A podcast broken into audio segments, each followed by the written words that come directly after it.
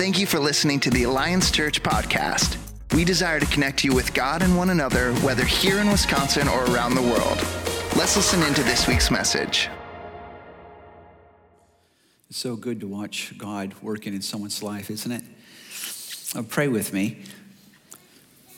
Because, Lord, that's our desire for, for us this morning. You know, we've come from a lot of different places, gathering as your people, and our desire is that your Spirit would speak to us. We recognize to an extent our limitations and our, to an extent, our sin and fault.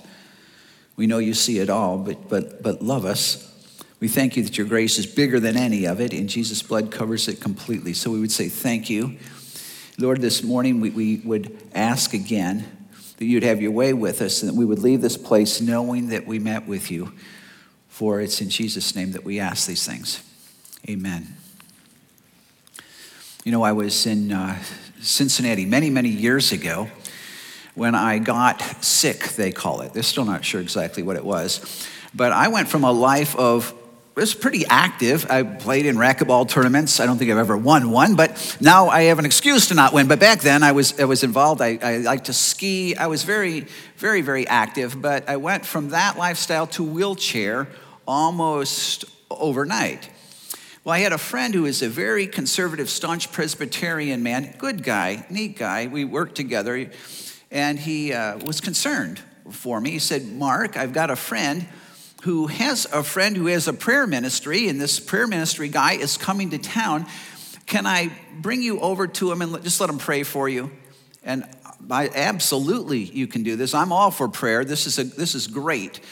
And so he and his wife picked up Teresa and myself one day and took us north of Cincinnati, a very nice church, large church.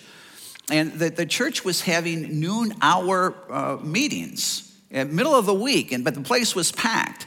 And they brought in this special speakers man from Appalachia. He had the prayer ministry. And uh, when we got there, Therese helped me in. I kind of was hanging on her. We got into the church before the meeting had ended. And so they ushered us to the pastor's office. The pastor's office, big, beautiful office. And so I lay down on his black leather couch and we just kind of waited for a little bit. And in time, this man and his entourage of probably five, five folk with him, they, they came on in. And he came over to the sofa where I was lying and he said, said uh, we, after niceties, we exchanged niceties for a little bit. And he said, Okay, y'all, he's talking to his entourage, gather around this boy and begin praying in your prayer languages. Uh, I wasn't exactly sure what prayer languages were. I had an idea. But anyway, so they gathered around me. They all began praying in tongues, uh, out loud, uh, individually, but out loud, probably on an intensity scale 1.5. It wasn't, wasn't bad at all. And I'm laying there, hmm, okay, I can, I can handle this. This is all right. And the leader then, he, he came and he, he looked down at me and he took his hand and he put it on my stomach and he closed his eyes and he started praying. And I watched as his face kind of contorted and his, bur- his kicked through his forehead. And, and all of a sudden, he screams out with a loud voice, you know, be gone! And he's shaking my stomach. And suddenly the intensity level, those guys around me went from 1.5 to like 12 on a scale of up to 10. And they were animated and they all were screaming in, in tongue. I had no idea what was going on. But this man is working his way up my body with his hand shaking it and screaming and screaming and, and commanding my healing and demons to be gone. About this time, I'm, I'm having, I have a conversation with the Lord. And I say, you know, God, um, this is not my heritage and I this is not my theology here, but but you know what? I don't have a handle on stuff. I understand. And maybe I got some things wrong. And if you want to use this to heal me, I am good.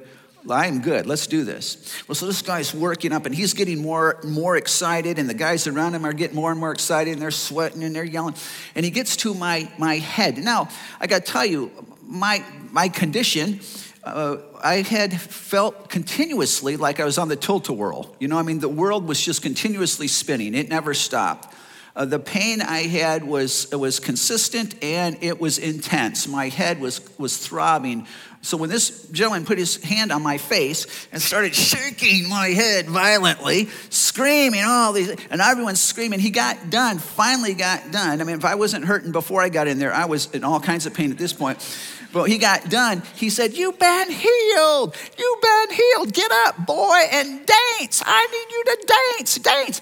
Well, now, luckily, my dad's from the South, so I knew Appalachian a little bit. I knew what dance meant.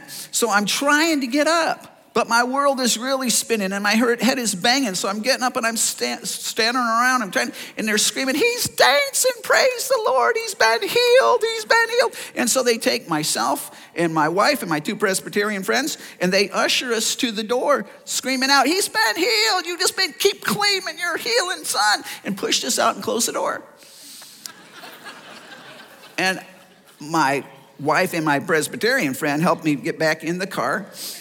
And as we were leaving, it was, it was perfectly silent in that car, I can tell you.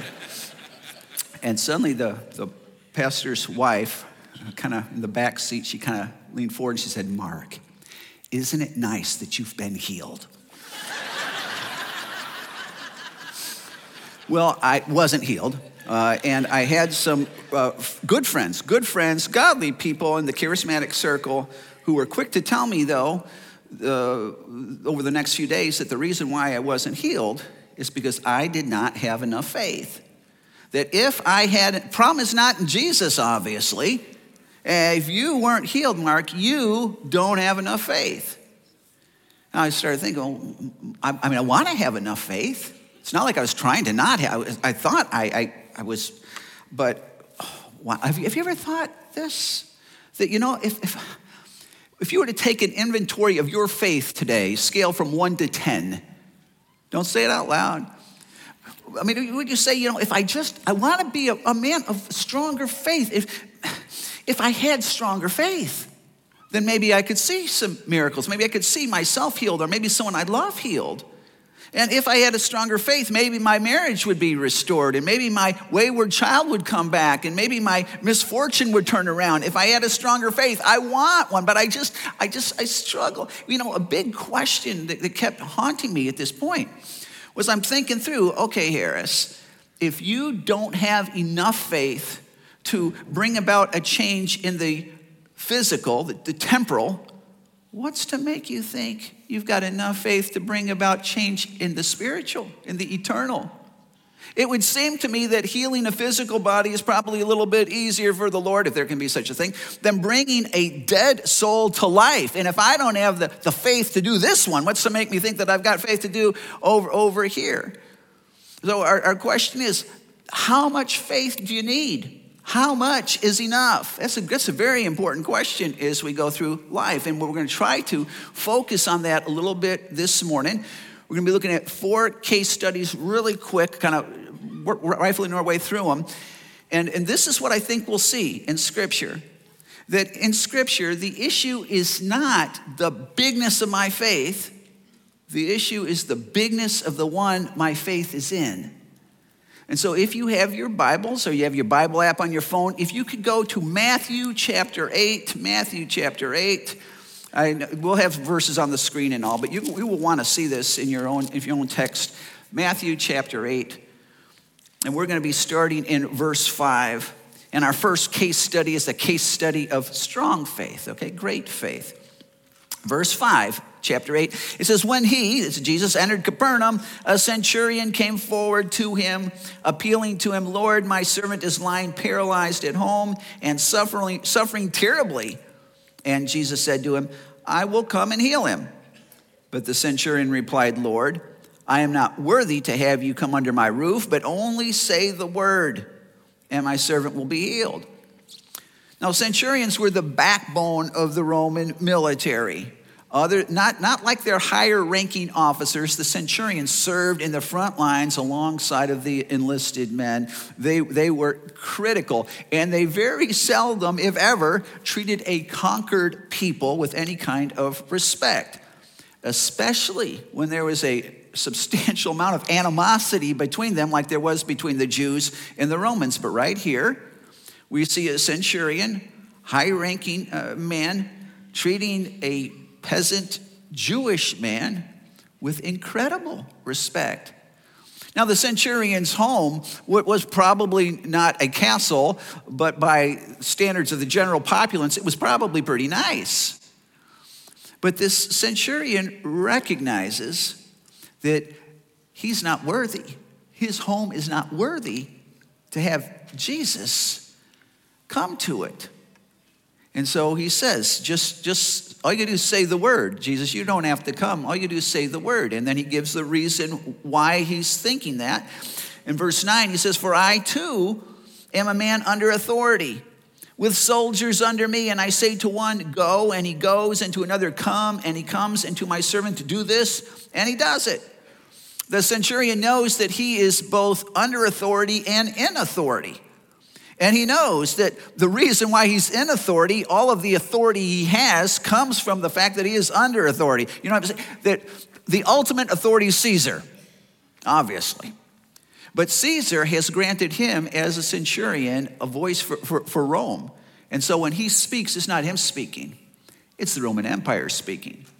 And therefore, for one of, one of his soldiers to disobey him, they're not disobeying him, they're disobeying Rome. And so when he speaks, it's the voice of Rome. People better jump, they better move. But he's looking at Jesus. He says, Jesus, when I speak, Rome speaks. But when you speak, God speaks.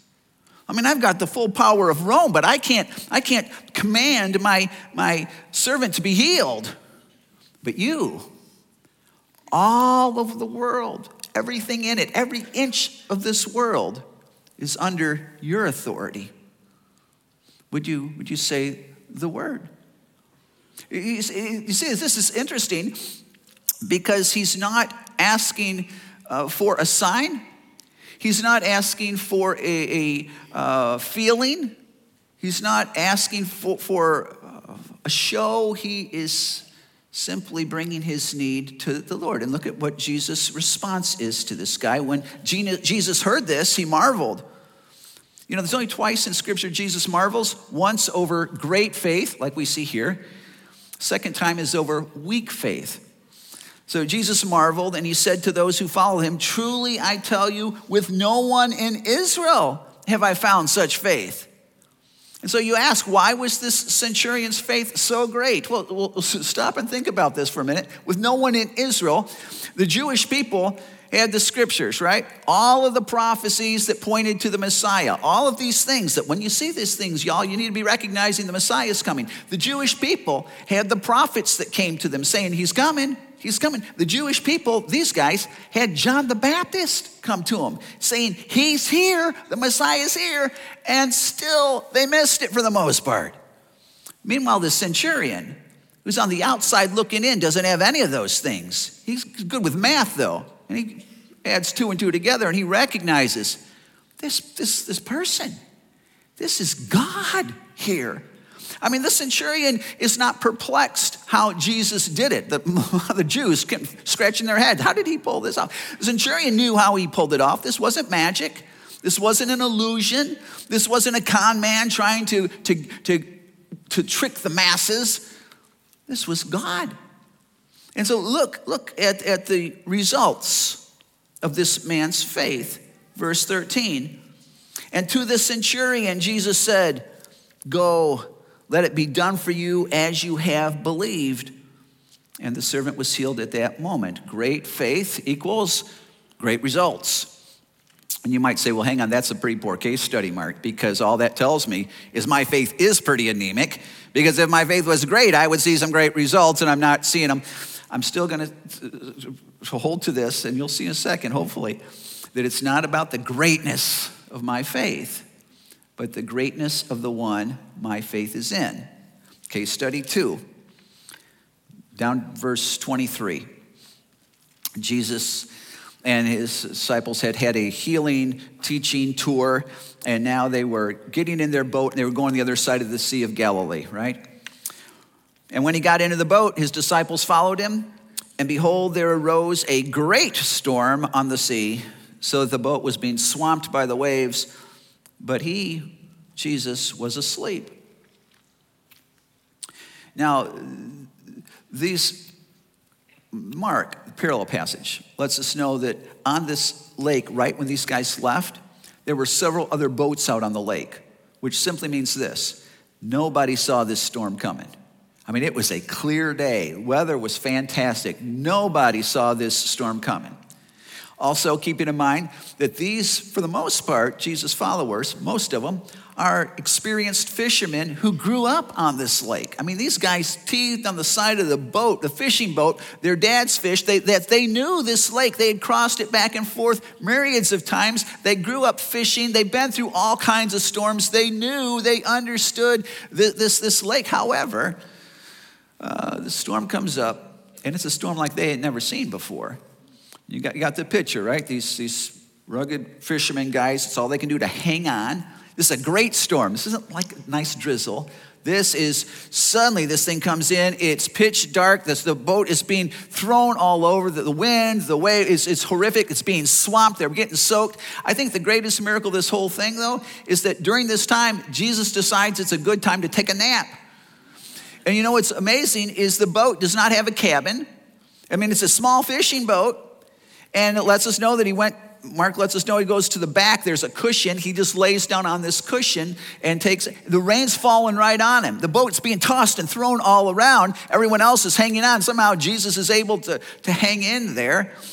And, and you, you need to, to know what, what is going on with this. Be, because this storm was orchestrated by Jesus, he planned it. And this, he didn't take a nap serendipitously here. You know how many times scripture lets us know Jesus took a nap? One, right here. I mean, this is a parable, this is a living parable. He's got something that he's trying to teach his disciples. I think he's got something he's trying to teach us. And, and that is that his disciples here, their, their faith was not as strong as they thought it was. Now, he wants it to be stronger, just like he wants ours to be stronger, but he's got to help them realize that their faith is weaker in order for it to get stronger. And so he, he, he, he is sleeping. Now, there's going to be a huge storm that's going to come at these guys in just a few months.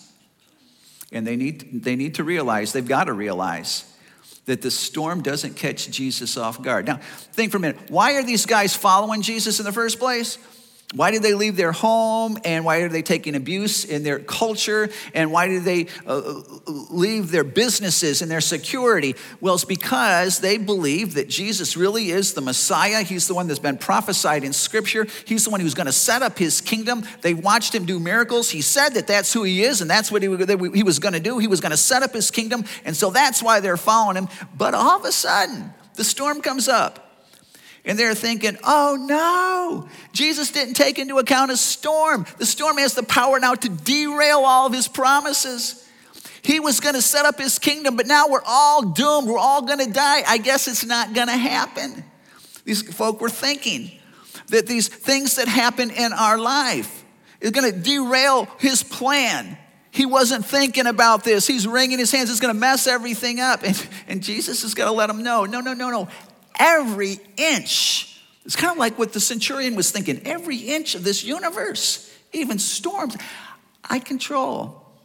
I'm in control. It's good. Who do you think? Don't you think I'm going to fulfill my word?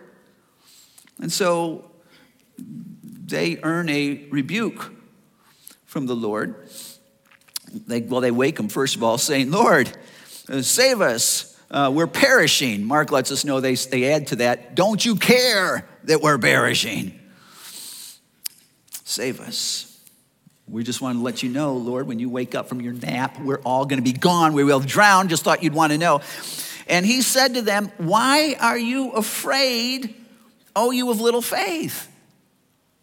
See, where, why, are you, why are you afraid? He said, where, where fear is, great faith is not, because fear and great faith. Those are, those are, those are opposites. Why are you afraid, O you of little faith? Little faith is not so much, you know, size as much as it is, it's, it's not a quantity, it's more quality.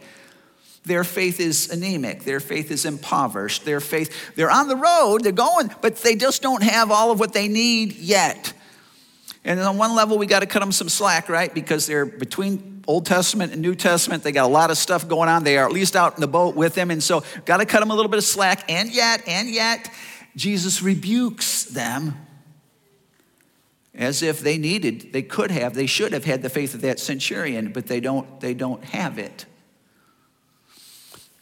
You know, something in my heart wants to empathize with these guys. Because I've, I've been, as I'm sure you've been, blindsided by storms. You know, I mean, you're, you're going through life. It looks like it's a clear day. It's just a normal day. You're, you're, you're moving through it. Life is, is great. It's fine. Um, your mind is occupied with maybe a thousand lesser things, maybe nothing at all, when all of a sudden, bam, the storm comes. And you respond in a way that maybe is not, I respond in a way that maybe is not reflective of great faith. Now, anybody, anybody can have great faith, right? And when it's sunshiny, when I've got lots of affluence and my health is fine and all my people and all my relationships are good, right? That's not good faith. Anybody can have faith there. Faith is really manifested in the storms. That's what's going to show what kind of faith we have. And these folk, they're, they've got little faith, Jesus said. Little faith. So, what's the result of little faith? Then he rose and rebuked the winds and the sea, and there was a great calm. See, we went from great storm to great calm. It wasn't,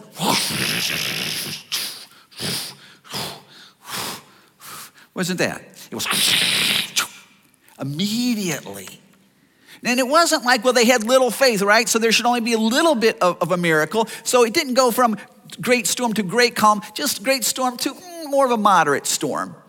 And just the waves went down a little bit, the wind, the wind slowed down a little bit, but that's it. No, no, look at, you see the results here. They're the exact same results. This weak faith gives you the exact same results as the strong faith. You see this? Because it's not an issue of the size of my faith or the greatness of my faith. The issue is the greatness of the one my faith is in. Go to case study number three, chapter 9, verse 20. Jesus is, is walking. Uh, with his disciples through the street, and all these miracles and stuff are, are, are, making a name for him, and he's getting a level of popularity. People are pressing around him. Um, and behold, a woman who had suffered from a discharge of blood for 12 years came up behind him and touched the fringe of his garment. Now let's just stop for a minute and kind of get in this woman's skin if we can. Her cycle had been going on for 12 years. It's a lot of pain. It's a lot of discomfort. It's a lot of angst going on in your, in your body. Have you ever been in chronic pain? I mean, I just headache, I know it's gonna get, this is no ibuprofen going on right now, right? And so it's not like, well, my headache's gonna go away in a little bit. No, this was chronic pain. This pain is not leaving. This is, this is, when you're in chronic pain, do you see like skies of blue and red roses too and think to yourself it's a beautiful world? No, you don't. You, there's a, pain is like a veil, right? Everything you see is, is, is not good. Uh, pain does that to us. And this gal had it for 12 years. On top of that, Socially, she would have been struggling, not just physically, because according to Jewish law, she was unclean. That's not necessarily a hygiene issue as much it was, as it was ceremonially, which means nobody could get near her. No, it was illegal actually for her to be out in the crowd. She shouldn't have been doing this right here, right? But but no one could be near her. They they loathed her because if they touched her, they would be unclean as well. At the very best, people could love her maybe from a distance, but that's as far as it went. So this gal had zero community. Zero people putting their arm around her shoulder saying, Listen, I'm praying for you, I'm with you, I'm, i want to help you. No, it wasn't there. So she was, she was empty. She's going through this by herself, alone, as well as everything else.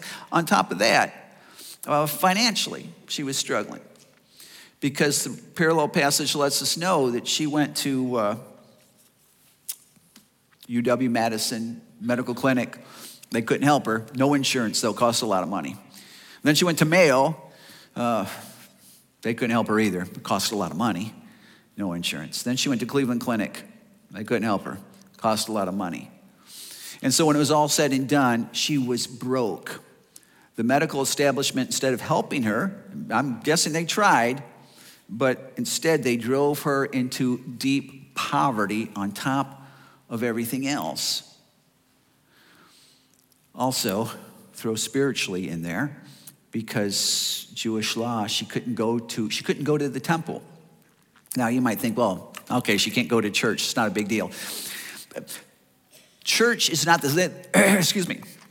It's not the same thing as the temple in the New Testament.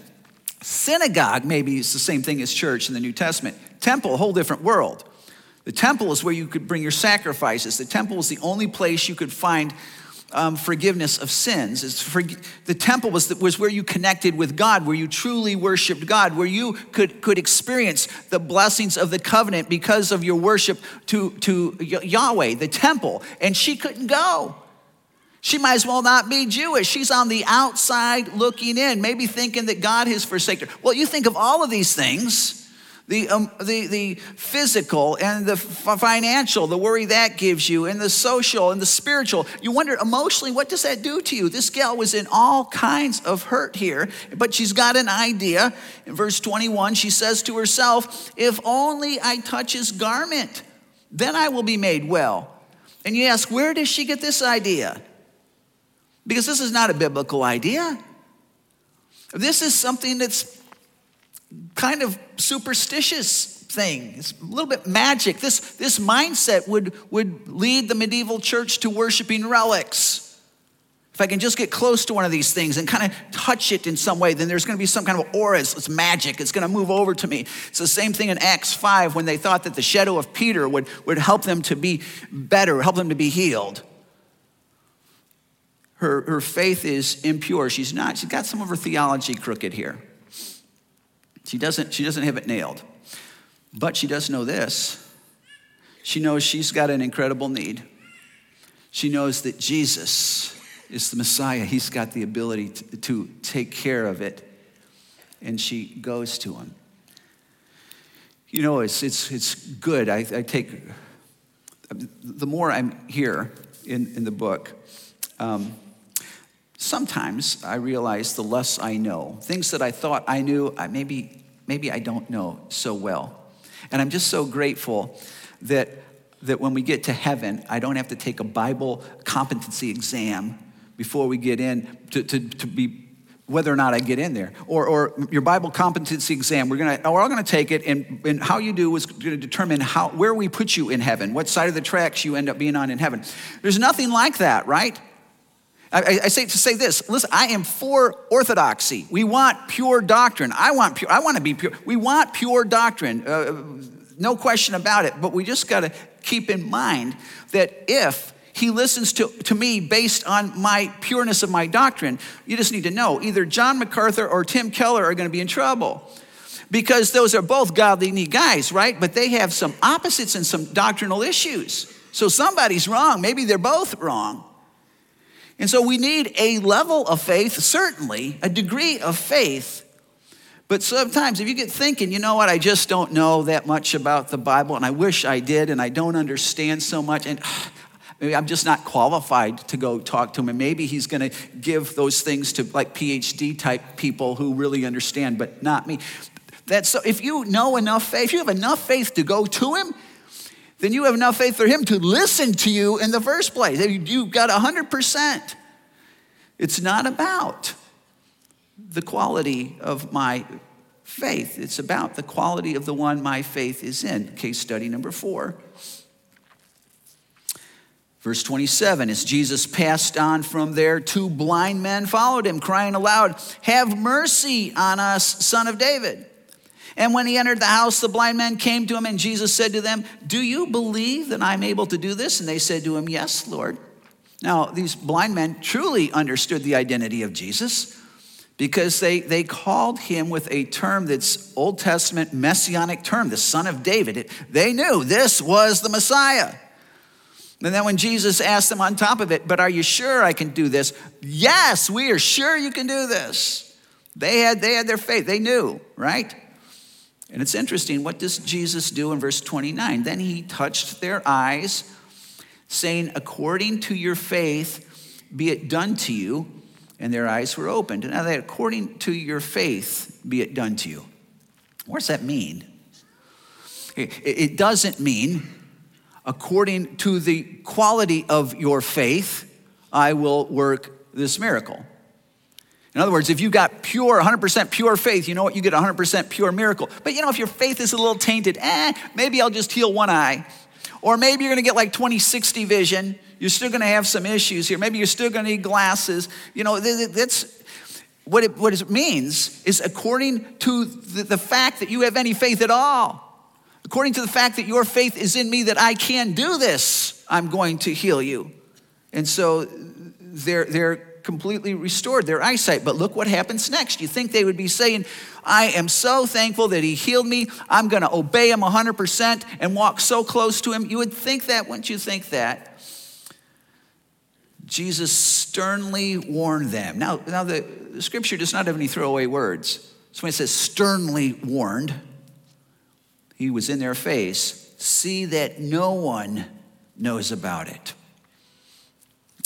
if, if the crowds heard too much about this kind of thing, they were already frenzied. If they heard too much, perhaps they would seek to make him king too soon. The Sanhedrin would, would uh, seek to his death too soon. And that's going to be there, but it's just not time yet. So he warns them don't tell anyone about this. But what does it say? What does it say? But they went away and spread his fame through all that district. Do you think that Jesus knew they were going to be disobedient? Now, they weren't maliciously disobedient, they weren't trying to hurt him, but clearly they weren't doing what he said do, or they were doing what he said don't do. It was straight up. And don't you think he could have said, Well, listen, because I know you. I know you want healing and all, but I know your heart, and I know you're not going to obey me. And so, you know what? I'm sorry, I just can't do it for you. You, you think, okay, well, I can see that. But, but, but he doesn't. He heals these guys. Now, how often do you say this? Do I say this? Do I pray and say, you know what? I have failed here, and I have failed here and here. And if I was Jesus, I wouldn't listen to me either. I so much don't deserve him to listen to my prayers. I mean, why would he? I wouldn't. Why should he? And do you hear when we say that, what we're really saying? What we're saying is, I can get to a place where he does need to work. I can, if I can get my life in order, then you know what? God owes me. I can live in such a way to manipulate God to do what I need him to do. You know, we can never get there, right? We can never, ever, ever get there. We, we can't use good works. Uh, just when, when we pray, we pray in Jesus' name, right? Not in Mark's name, not in your name. I'm bringing these requests to you, Lord, because I'm so good and have nailed it. Hopefully, you don't go there. No, I'm bringing these requests for you. That's what we mean when we say in Jesus' name. Because his righteousness has been imputed to me and he took away my sin. I'm praying in his name, not in my own. And so look at the re- results of this one, where he heals them completely because it's not an issue with the strength of their faith or the bigness of their faith or the greatness of their faith or the purity of our faith. But the issue is the greatness and the bigness and the purity of the one our faith is in. We don't have faith in faith. Don't have faith in faith, right? We have faith in Him. You know, D.A. Carson, D.A. Carson gives an, I think this is a fantastic illustration of this. He says, uh, It's the night of the very first Passover. The Jewish folk had been watching, they'd seen the, the, the plagues that hit Egypt. And uh, Mr. Jones and Mr. Smith, two great Jewish names, right? These guys are talking to each other over the fence in the backyard. And uh, Mr. Jones confesses deep worries over the coming night. He says, Of course, I'm concerned, shouldn't I be? God has sent waves of plagues, frogs, flies, darkness, water turning to blood. But this latest announcement is frankly terrifying. The loss of the firstborn of every household in Egypt. The nation will be shattered. Mr. Smith replies, But haven't you done what Moses said and daubed the side posts and lintel with blood from the paschal lamb? Jones, of course I have. I'm an Israelite just like you. But a blood stain or two seems like a strangely weak way to stop the ravages of the angel of death. I'm terrified for my son, and I don't know what else I can do to ensure his safety. Mr. Smith sighs. You've done all you need to do, all you can do. You know that I've got a son too, and I'm perfectly confident that he's safe. God has promised through Moses that in households where the blood is applied as stipulated, the firstborn male will be safe. Don't you think God will keep his word? Where's your faith? Mr. Jones replies, Please don't give me moralizing sermons about faith. I'm scared, and that's all there is to it. I've sprinkled the blood around just as God said, but I'm frightened for my son, and I wish I could do something more to guarantee his safely, safety. That night, the angel of death passed through the land. In most houses, there was loud weeping and wailing as the firstborn males died in huge numbers throughout the land. Now, the question is this which man, Mr. Smith or Mr. Jones, lost his firstborn son? And the answer, of course, is neither. Mr. Smith had great faith, Mr. Jones, weak faith, but both had shown enough faith to dab the blood on the doorposts and lintel. Beyond that, the outcome depended utterly on the reliability of the promises of God. Carson's going to go on and say this. This is great. Listen. We do not wrench blessings from Jesus by somehow increasing the intensity of our faith. Granted, if we have any genuine faith at all, and that's a good granted, what is far more important is the faithfulness of Jesus. And ironically, when we focus on that, we find our own faith strengthened as we come more greatly to appreciate the one on whom our faith rests. You know, ever since I was a little boy, there's three things I pray for myself all the time. Uh, one of them is I want to be a man of great faith. I do. I don't want to have weak faith. I want my children and folk to see faith in me and recognize that there is a God. I want to be able to respond correctly. Don't we want we want that. We need to do what we need to do in order to position ourselves that way and to grow in our faith, of course. But when storms come up and when life hits us and when the uh, pain oh, throws that veil up, when somehow our faith is not as strong as we would like it to be, we just need to take uh, comfort in the fact that it's not about my faith, but it's about the one my faith is in, right? Right. Would you pray with me? Lord, I am so grateful that your word says that you know our frame. You know that we are dust. You know what we're made out of. You know our limitations, you know our failings. You knew about them before you called our name, Lord, and you did it anyway. And you love us so much that your grace is so much bigger than our limitations and our sin. We rest in the blood of Christ. We know who you are. the best we can know it, I guess, Lord. We know that you, Jesus, are the Son of God. You're the Messiah. You came for us. You died for us. You rose for us. You're coming back for us. And so we, we come and bring our needs to you, knowing, no, we don't demand that you do anything. You're, you're the Lord. We know you can, though.